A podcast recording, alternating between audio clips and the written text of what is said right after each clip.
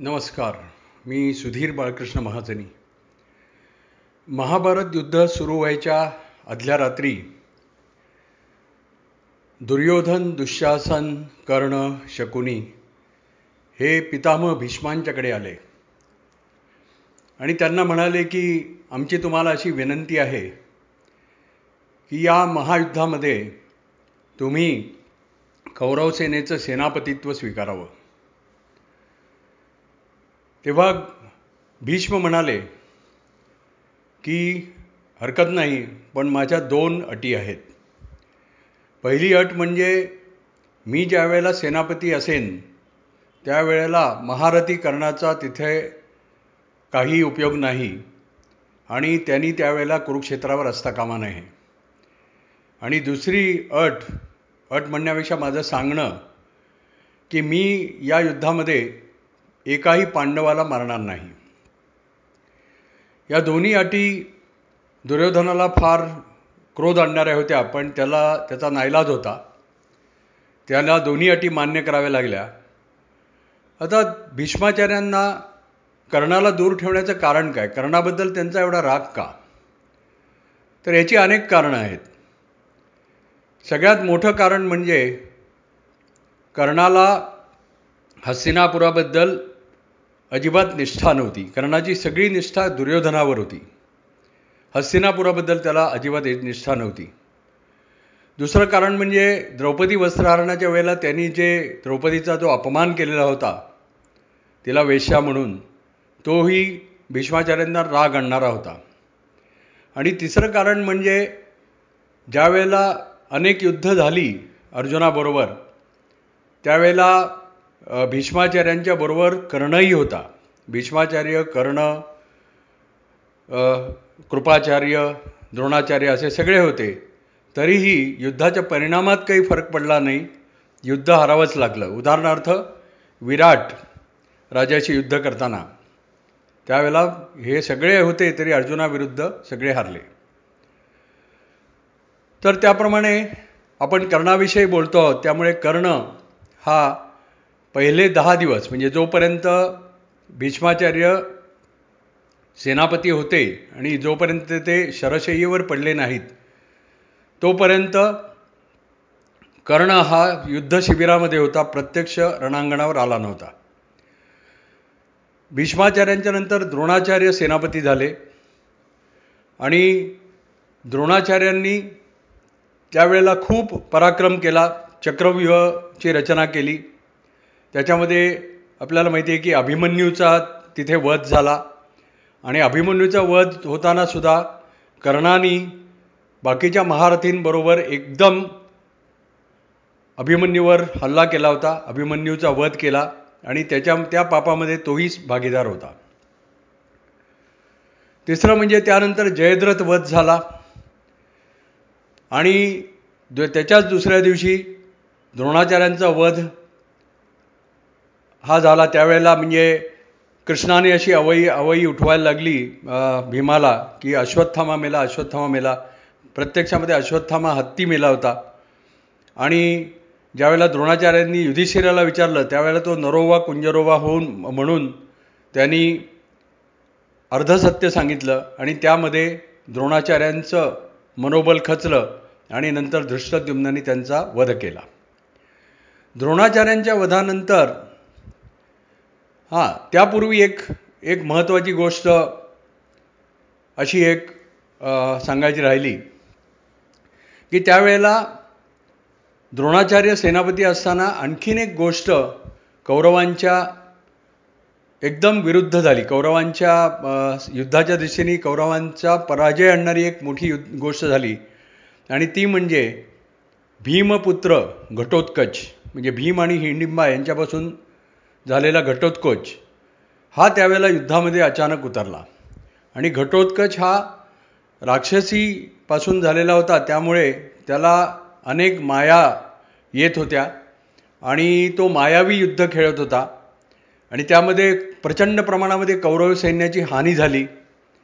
आणि कोणालाच तो आटपत नव्हता. दुर्योधन दुःशासन कोणालाच द्रोणाचार्य स्वतः कोणालाही तो अटपत नव्हता. आणि त्यावेळेला असं झालं की दुर्योधन हा कर्णाकडे आला. कारण कर्ण तेव्हा रणांगणामध्ये उतरला होता द्रोणाचार्यांच्या बरोबर. आणि कर्णाकडे दुर्योधन आला आणि कर्णाला म्हणाला की आता हा काही आठवपत नाही आहे आपल्याला. आणि हा जर असा युद्ध करत राहिला तर आपल्या कौरव सैन्याचा पराभव अटळ आहे. आजच युद्ध संपेल असं दिसतंय. तेव्हा तू काहीतरी कर. तेव्हा क दुर्योधनाची अशी इच्छा होती की यांनी वासवी शक्ती आता घटोत्कचावर वापरावी. त्यावेळेला कर्ण म्हणाला की ही मी अर्जुनासाठी ठेवलेली आहे. याचा मी वापर कसा करू घटोत्कचावर? तेव्हा दुर्योधनाने सांगितलं की पहा तू जर अर्जुन वधाची वाट पाह पाहत असेल तर तुला आमच्या सगळ्यांचे वध आधी पाहावे लागतील. आणि हे युद्ध संपेल मग तू याचं काय करायचं ते ठरव. तेव्हा कर्णाचा नाईलाज झाला. त्यांनी वासवी शक्ती घटोत्कचावर फेकली आणि घटोत्कचाचा त्या ठिकाणी वध झाला.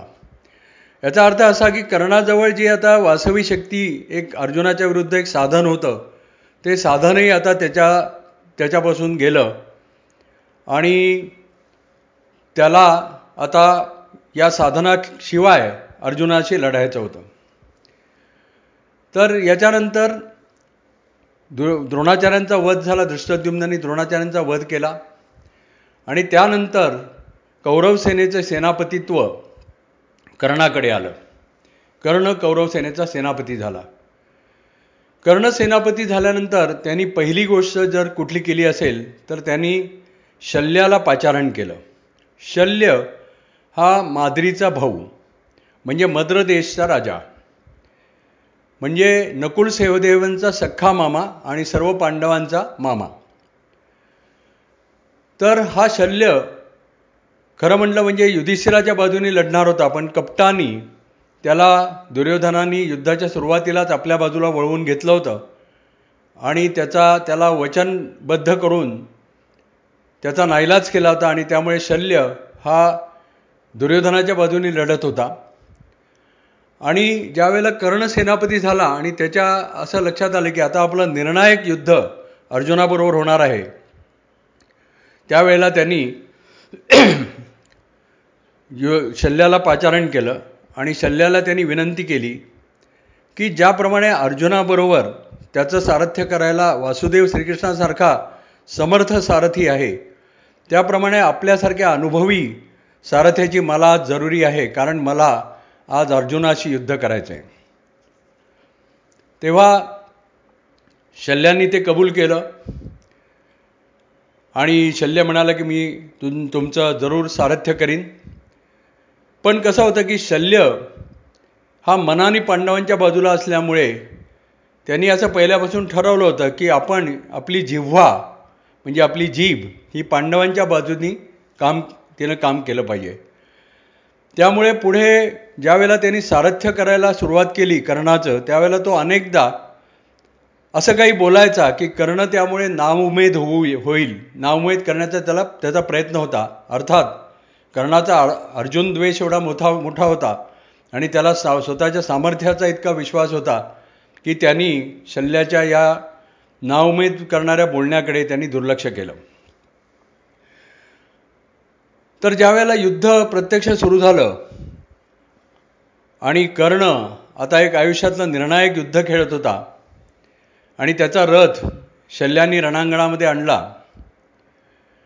त्यावेळेला अर्जुन आणि त्याच्यामध्ये पहिल्यांदी हे सगळे म्हणजे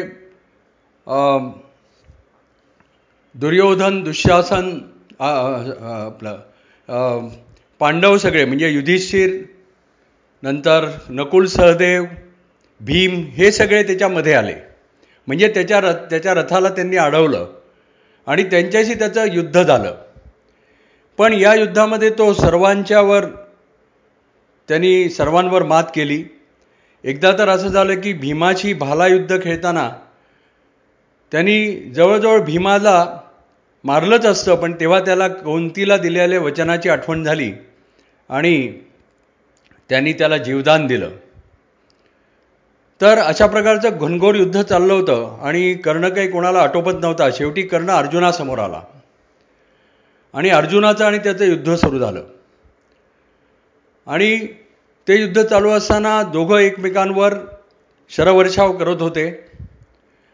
मध्ये एकदा असं झालं की कर्णानी आपल्या बाण्यातून बाणातून आपल्या बाणाच्या भात्यातून नागास्त्र काढलं आणि ते नागास्त्र अर्जुनावर सोडलं.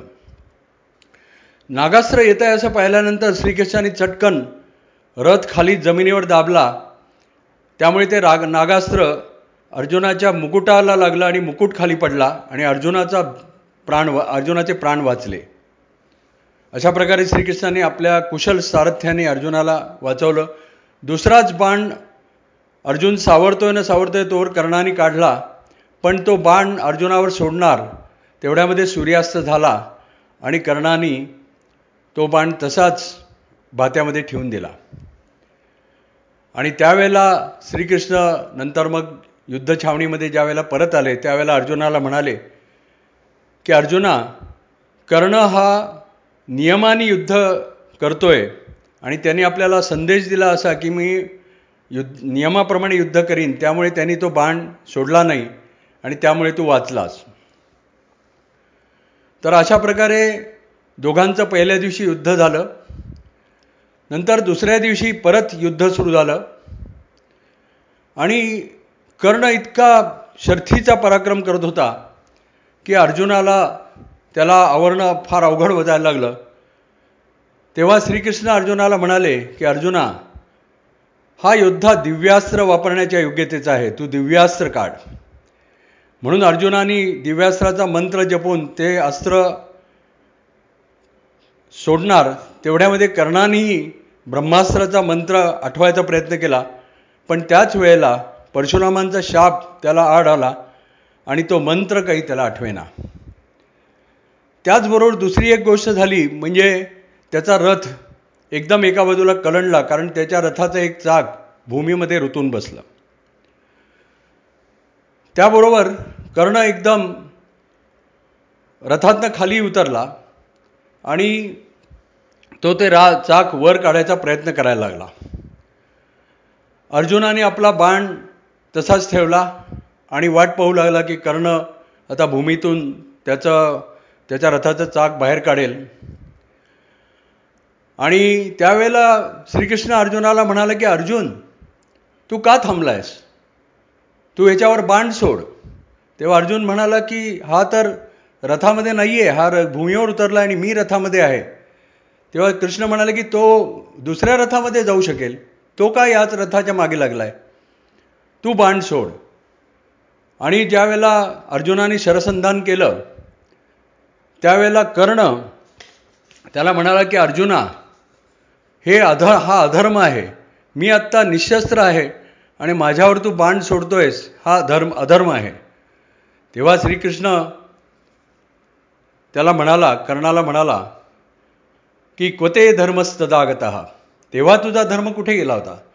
यद वारणावते पार्थान सुप्तान जतुग्रहे तदा आदिपयस्वम राधेय क्वते धर्मस्तदागत. यदा रजस्वलाम कृष्णाम दुःशासनवशे स्थिताम सभायां प्राहस कर्ण क्वते धर्मस्तदागत. यदाभिमन्युम बहवो युद्धे जग्नुः महारथाः परिवार्यरणे बालम क्वते धर्मस्तदागत. हे कर्णा तेव्हा तुझा धर्म कुठे गेला होता? ज्या वेळेला वारणामध्ये वारणावतामध्ये लाक्षाग्रहामध्ये पांडवांना भस्मसात करायचा प्रयत्न झाला तेव्हा तुझा धर्म कुठे गेला होता? ज्या वेळेला रजस्वला अवस्थेमध्ये द्रौपदीला सभा सभेमध्ये आणलं गेलं आणि त्यावेळेला तू तुझा तू तिचा उपहास केलास तेव्हा तुझा धर्म कुठे गेला होता? ज्यावेळेला अभिमन्यूला सर्व महारथींनी त्या त्याला घेरून त्याला एकट्याला निशस्त्र असताना मारलं तेव्हा तुझा धर्म कुठे गेला होता? त्यावेळेला तुला धर्म आठवला नाही आणि आता आठवत आहे अर्जुना तू बाण सोड. आणि त्याबरोबर अर्जुनानी एक अर्धचंद्राकृती बाण कर्णावर सोडला आणि कर्णाचं मस्तक वेगळं होऊन जमिनीवर भूमीवर पडलं. कर्णाचा वध झाला. त्या दिवशी रात्री ज्यावेळेला कुंतीला हे समजलं त्यावेळेला कुंती रणांगणावर आली आणि ती कर्णाच्या शवाबरोबर शवाच्या शेजारी बसली होती. त्याच वेळेला योगायोगाने श्रीकृष्ण आणि बाकीचे पांडव तिथे आले आणि त्यांनी आपल्या मातेला विचारलं की या शत्रूच्या शवाबरोबर तू काय करतेस हा आपला शत्रू आहे हा धारातीर्थी पडला तर तू याच्या शवाशी काय करते तेव्हा कुंती म्हणाली की हा कोणते आहे हा तुमचा वडील बंधू होता. हा तुमचा ज्येष्ठ भाऊ होता. असं म्हणून कुंतीने त्यांना कर्णाबद्दल सांगितलं. त्याबरोबर युधिष्ठिर अतिशय संतप्त झाला आणि तो म्हणाला की ही गोष्ट तू आमच्यापासून का गुप्त ठेवलीस? आमच्या भावाभावांमध्ये युद्ध का घडवून आणलंस? तर मी समस्त नारी जातीला असा शाप देतो की नारी कुठलीही गोष्ट गुप्त ठेवू शकणार नाही. तर अशा प्रकारे नंतर कर्णाचं कुमारी भूमीवर त्याच्यावर अग अग अग्निसंस्कार झाला. कर्णाची अशी इच्छा होती की माझ्यासारखं आयुष्य एखाद्या गवताच्या पात्यालाही जगावं लागतं कामा नये त्यामुळे ज्या भूमीवर गवताचं साधं पातंसुद्धा उगवत नाही अशा भूमीवर मला अग्निसंस्कार देण्यात यावा. त्याप्रमाणे कर्णाला अग्निसंस्कार झाला आणि कर्ण पंचत्वात विलीन झाला. धन्यवाद.